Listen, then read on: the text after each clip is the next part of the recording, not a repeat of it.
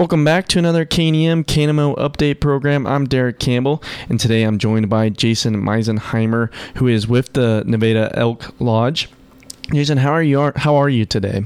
Doing just great. Glad to be here. Yeah, and uh, today we're going to be talking about the Elks Veterans uh, Leather Program. So, just want to go ahead and tell us a little bit about it. Basically, what it is is we work with local hunters to collect deer hides that'll be used to uh, benefit veterans nationwide. And so, uh, kind of, where do the the hides come from that you guys use? In the past, we basically relied on the generosity of area hunters to donate their hides. This year, however, we're, we're also working with Troyer Custom Meats and Deer Haven, um, but the lodge will still be accepting deer hides locally as well.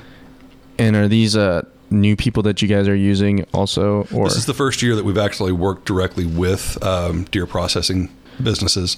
They're going to process. They're going to process the hides, salt them, store them, and we'll pick them up. Okay. And then, uh, kind of, what are the hides used for? Then after that process, basically, what we do is we provide them to a tannery, and they will trend. Um, they'll turn them into gloves for wheelchair-bound veterans, and also craft kits for other veterans nationwide. And so, w- with these leather hides and the when you get done with the finished product, how many veterans uh, usually, usually do you guys serve with that?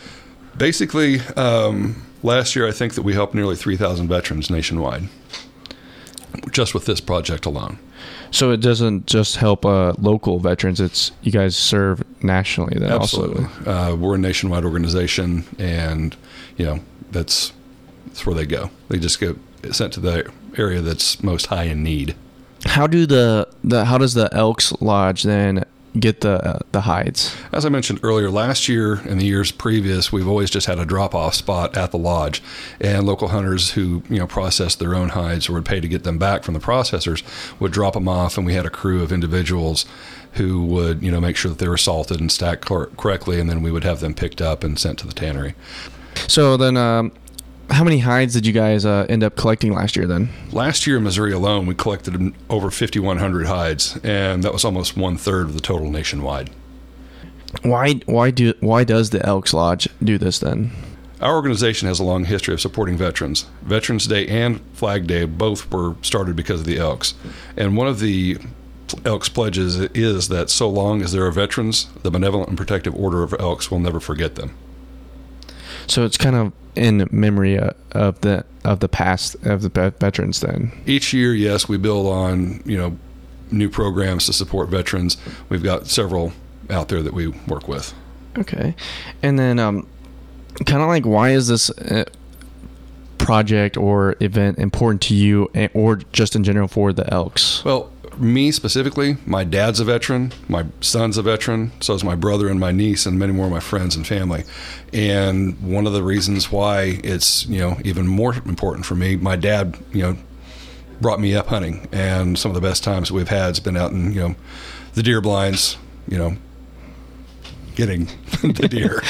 yeah. Okay, and then uh, how does uh, serving the veterans with this uh, tie it back into Nevada and or just in general for Vernon County.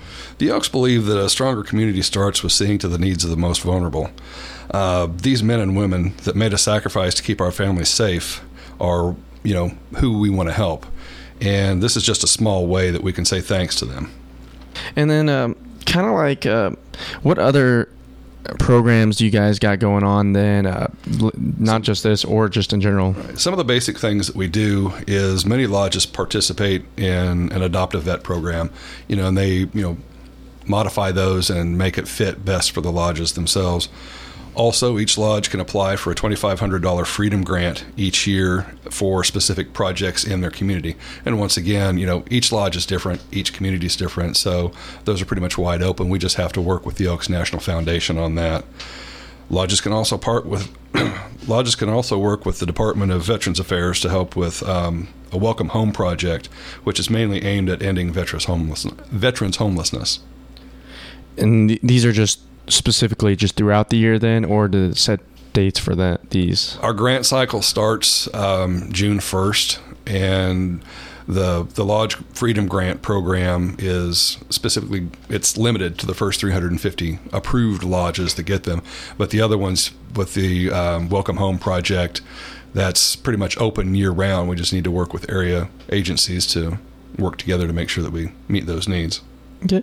And if people wanted to get in contact with the Elks for donations or just to find out uh, more information, how would they go about doing that? Well, you can always call me at the office, which is 417 667 3699, or call the lodge at 417 667 7571 and leave a message for either me or one of the officers, and we'll get back with you as quickly as we can.